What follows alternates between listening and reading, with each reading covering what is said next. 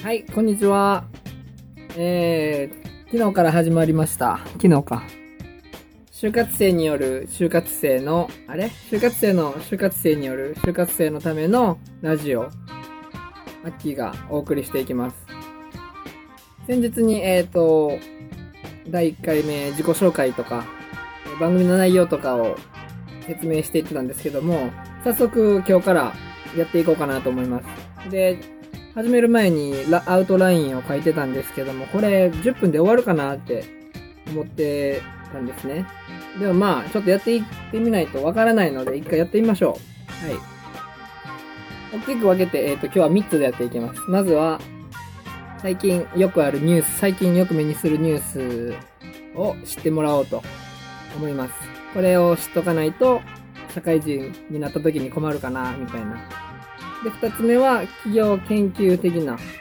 その企業の情報、何でしたっけ、業界地図とかから、えー、仕入れた情報を元に、こういう企業、こういう業界はこういうことをやってるんですよっていうのをね、知らない人向けに伝えていきます。知ってる人はもう申し訳ないですけども、あ、知ってる知ってるっつって聞き流しておいてもらったらいいです。で、三つ目は、英語学習。英語学習について、前も前回も言いましたけども、僕がちょっと留学の経験があるので、そこから得た知識をちょっとでも皆様に共有できたらなと思います。で、最初、初めに言っておきますけども、僕はあくまで就活生ですので、あの、喋る内容に間違いがあったりとか、あの、喋る内容が浅いとか、いう場合はもうそこはもうご了承ください。最初からもう自分でも分かってます。またちょっとでも自分の得た知識を皆様に共有できたらなと思ってお届けしているので、もしそういうところがあったらご了承ください。それでは一つ目まず行きましょうか。これタイトルコール、タイトルもつけてないから、まあいいです。えーこのニュースを知っときましょうっていうことで、一つ目は、最近目に、よく目にすると思うんですけども、郵政3社上場のニュースですね。これはなんでこんなにニュースになってるのかっていうので、新聞でもテレビのニュースでもよく取り上げられてるニュースです。で、それがなんで そんなに取り上げられるかっていうのを簡単に説明していきますね。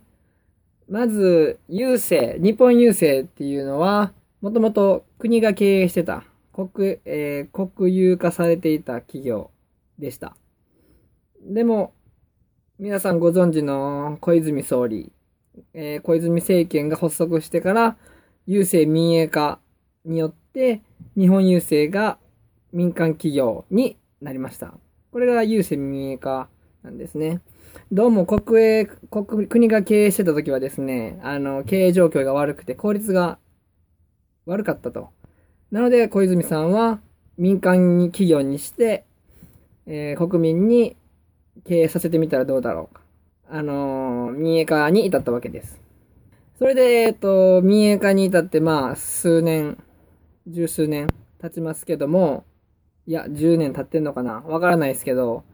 そっから上場に至って、えー今話題になってるんですね。で、この、国が経営していたところから上場するまでに、えーいろんなことがあったんですけども、まあ、その中でも、その上場することによって、えー起業家、あ、起業家じゃない、投資家がすごい増えたということもニュースの一つになってます。というのも、本来、郵政、日本郵政、ゆうちょ銀行、かんぽ生命の3社が上場する際はですね、売り出し価格、株式の売り出し価格というのが決まってまして、えー、日本郵政やったら1400円、ゆうちょ銀行も1400円で、かんぽ生命は2000円ちょいで売り出しされていました。で、上場して、上場当日の最高高値、高値を日本郵政が1800円まで、えー記録したと。ということはですね、この日本郵政、本来売り出し価格は1400円のところを、えー100株単位で買えるので、100株買ったとしたら14万円。100株14万円で買ったのを、えー株価が1800円になった時に売ってしまえば、18万円になって帰ってくるわけですね。じゃあ4万円の儲けですよ。それが、えっ、ー、と、100株やったらそれぐらいですから、1000株買ったら40万の儲けですし、えー、1万株 ?1 万株買うたら400万の儲けになるわけですね。それを狙って、えー、個人投資家がこの日本郵政上場を機にどんどん増えていったというわけなんですね。で、国はどうも、その、個人投資家を増やす動きが最近あって、えー、なんて言うんですかね。アメリカがすごい投資家が、投資家というか、その、資産運用している人口が多いんですけど、日本はどっちかというと資産運用するよりかは、貯金に当てることがすごい多いので、なんて言うんですかね。日本人はやっぱりちょっと、このリスクというのを恐れてるんですかね。アメリカ人は、すごい夢を見るっていうわけじゃないですけれども、やっぱりどんどんお金を使っていこうっていう精神があるんでしょうね。そういうこともあって、日本郵政の上場がすごい話題になっているっていうことなんですよね。で、今後の、えー、日本郵政の経営も、その株式上場によって国民から注目をより集めるわけです。で、そこからの、えー、日本郵政のこれからの企業としての成長力が問われるっていうのが最近のニュースでした。まあ僕もちょっと、えー、投資に関しては少しずつ勉強していっているので、あの、すごいタイムリーなニュースだったなと思って見てました。うん。で、まあ、日本郵政の持ってる子会社として、ゆうちょ銀行とかんぽ生命があるんですけども、こちらはどちらも金融金融業になるわけですね。で、まあ、あのー、じゃあ話題のニュースはこれぐらいに。まあ、こんなペースでいきますね。こんなペースでいきます。で、ゆうちょ銀行、かんぽ生命、どちらも金融業ということなので、ここからはその企業、業界に関しての話をしていきましょう。今回はじゃあその日本郵政の上場にあやかって金融業、金融業界っていうのを少しお話ししていきましょう。はい。えー、はい。タイトルコールないから、まあ、このまま行きますわ。さて、まあ、この金融業のお話にあたってですね、自分は以前にその学校のセミナーで信用金庫と、えー、銀行員のセミナーを受けてきました。で、そちらの信用金庫はですね、まあ地域密着型の信用金庫でして、銀行は三井住友銀行の、えー、係の方が来てお話をしていただきました。その際に、まあ、2社とも、その、自分たちの会社の特徴とかを喋ったわけですけれども、ちょっと、信用金庫と銀行の違いってわかりますか？パって説明できますか？僕はその説明を聞いて、なるほどって思ったことがいくつかあるので、それをちょっとお伝えしていきますね。もう、あの、ご存知の方は、あ知ってる知ってるぐらいで、もう聞いといてもらって大丈夫です。まず、金融業界に興味があるっていう方に豆知識として、あの、最低の知識として覚えておいてもらいましょう。えー、その人たち曰く、金融業界というのは、大きく分けて4つ、4つに分かれます。まず、金融業界、えー、1つ目は銀行ですね。これは銀行まあ、メガバンクって言われる都市銀行であったりとか、地方銀行、信用金庫などが含まれます。で、二つ目、金融業界二つ目は証券会社。これは、あれですね、先ほど話したように株式とか、投資信託とかを運営、えー、それなんて言うんですか、お客様の代わりにいろいろ取引をしてあげるっていう会社です。で、三つ目、金融業界三つ目は保険。こちらは生命保険会社。言うたら、かんぽ生命ですね。あとは損害保険会社。事故とか起こった時の損害を保証してくれる会社です。で、その他っていうくくりがあるんですけども、これは何なんでしょうね。クレジットカードとかですかね。あの、その他って言うとちょっと意味深。取り立て屋も金融業界なんでしょうね。はい。で、まあこれが大きなくくりとありまして、さて銀行と信用金庫の違いは何なのかっていうお話もしていただきましたので、これもちょっとパパッと説明していきますね。まず大手銀行、メガバンクとかと言われる銀行は様々な業界に、えー、貸付、その中小企業とかに貸付を、あの、地域問わずに行っています。もちろん、えー、預金の業務も扱ってますし、資産運用の相談も扱っております。で、えー、信用金庫とか、地方銀、地銀、地方銀行の業務というのは、大手の銀行さんとそんなに変わらないんですけども、ただ、一つ二つ違う点は、まず、営業できる地域が限られてるということなんですね。えー、例を取って話しますと、全国でも一番大きい、え、大規模の信用金庫というのは1位、京都。京都の信用金庫が一番こう全国的に見ても多く使われているということなんですけども、例えば京都中央信用金庫の営業範囲というのは、京都府、滋賀県、大阪府、奈良県のこの2府2県でのみ営業が許されているわけなんですね。で、貸し出し、あの、中小企業に融資をする場合も、えー、制限がありまして、資本金9億円以下または従業員が300人以下の事業先に限定。まあ、つまり、そんなに大きくない会社その、これから成長していく大きくない会社に対してのみ、取り、融資をできるわけですね。これが信用金庫と銀行の、まあ、主な違いです。他にもいろいろあるでしょうけど、あの、僕も金融業はそんなに、まだ詳しく調べてないので、これぐらい、あの、へーって思うぐらいで聞いといてもらったら幸いです。で、その人が、えー、ゆ、えー、そのセミナーに来られてた方々がですね、おっしゃったこと曰く、今後を求める人材としては、やっぱり接客業に積極的な方、接客業に興味があるというか、やっぱり主にお金を使うだけでなく、資産運用の相談であったりとか、営業とか、やっぱり接客がすごい多くなっていくので、接客業に向いた人材を積極的に採用していきたいということでした。なので、これから金融業を考えている人はどうでしょう？もっと、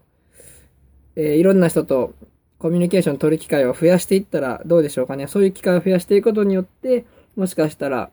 接客に対する抵抗もなくなって、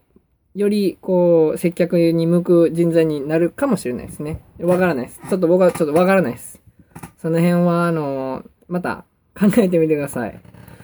ということで、まあ、業界研究編はこの辺にしておきましょう。金融業でした。まあ、これからどんどん深く掘り下げていくこともあるかもしれないですけど、今日、今回はこれぐらいで。で、これから、例えば、メガバンクとかですと、海外進出、海外との提携をしてる銀行よくあります。やっぱそういう際には、えー、英語を喋る人材っていうのは必須になってくるんですね。なので、これからやっぱり英語のスキルというのは必須になってきます。ということで、ここからは英語学習関連のコーナーに行きましょうか。コーナーっつって。なので、じゃあ、行きましょうか。特にでも今日はね、英語学習関連について話すことは今、準備してないんですよ。なので、今、よく企業が、こう、就職あ、採用する際に見ている資格などについてちょっと話していこうと思うんですけど、TOEIC が今、主ですよね。主な資格、英語を測る、英語の技術を測る資格として、えー、測る基準として、TOEIC 英検がえー、ポピュラーだと思うんですけども、トーイックって皆さんどうでしょう？トーフルとトーイックの違いってわかります？トーフルっていうのも最近企業が重視し始めてる英語を測る基準の一つでもあるんですけども、トーイックとトーフルの違いって皆さんもわかりますかね？これ、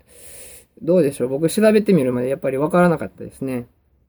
この二つの違いについて今日は話していこうと思います。英語関連。まず、歴史から行きましょう。トーフルというのは、主に、えー、海外の留学とかでよく使われているテストです。このトーフルのまず略は、Test of English as a Foreign Language なので、えー、外国語としてのテストの英語、あ、テストの、英語のテスト。外国語としての英語のテスト。っていう名目で今世界的に使われているテストです。